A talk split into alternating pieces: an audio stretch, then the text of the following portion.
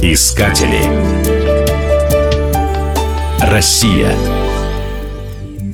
Сердцем восточного города обычно является мечеть. Дагестанский Дербент не исключение. В городе находится старейшая в России Джума-мечеть, возраст которой скоро перевалит за 1300 лет. Во дворе храма будто оказываешься в другом мире. На скамейках чинно сидят статные старики, перебирают четки, негромко беседуют. Так было и 100, и 500 лет назад. Мечеть появилась, когда город захватили арабы. Разбили его на 7 районов и в каждом построили мечеть. Джума стала главным храмом. Надпись над входом гласит, что она построена в 115 году хиджры по лунному календарю. Это соответствует нашему 733 году.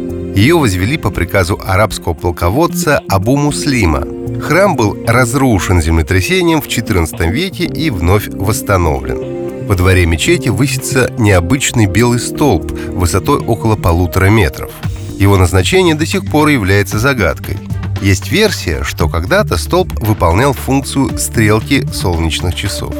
По другой версии, это сооружение сохранилось с тех времен, когда жители местных земель были язычниками, и столб был обрядовым идолом. Возможно, на месте Джума-мечети в древности стоял языческий храм.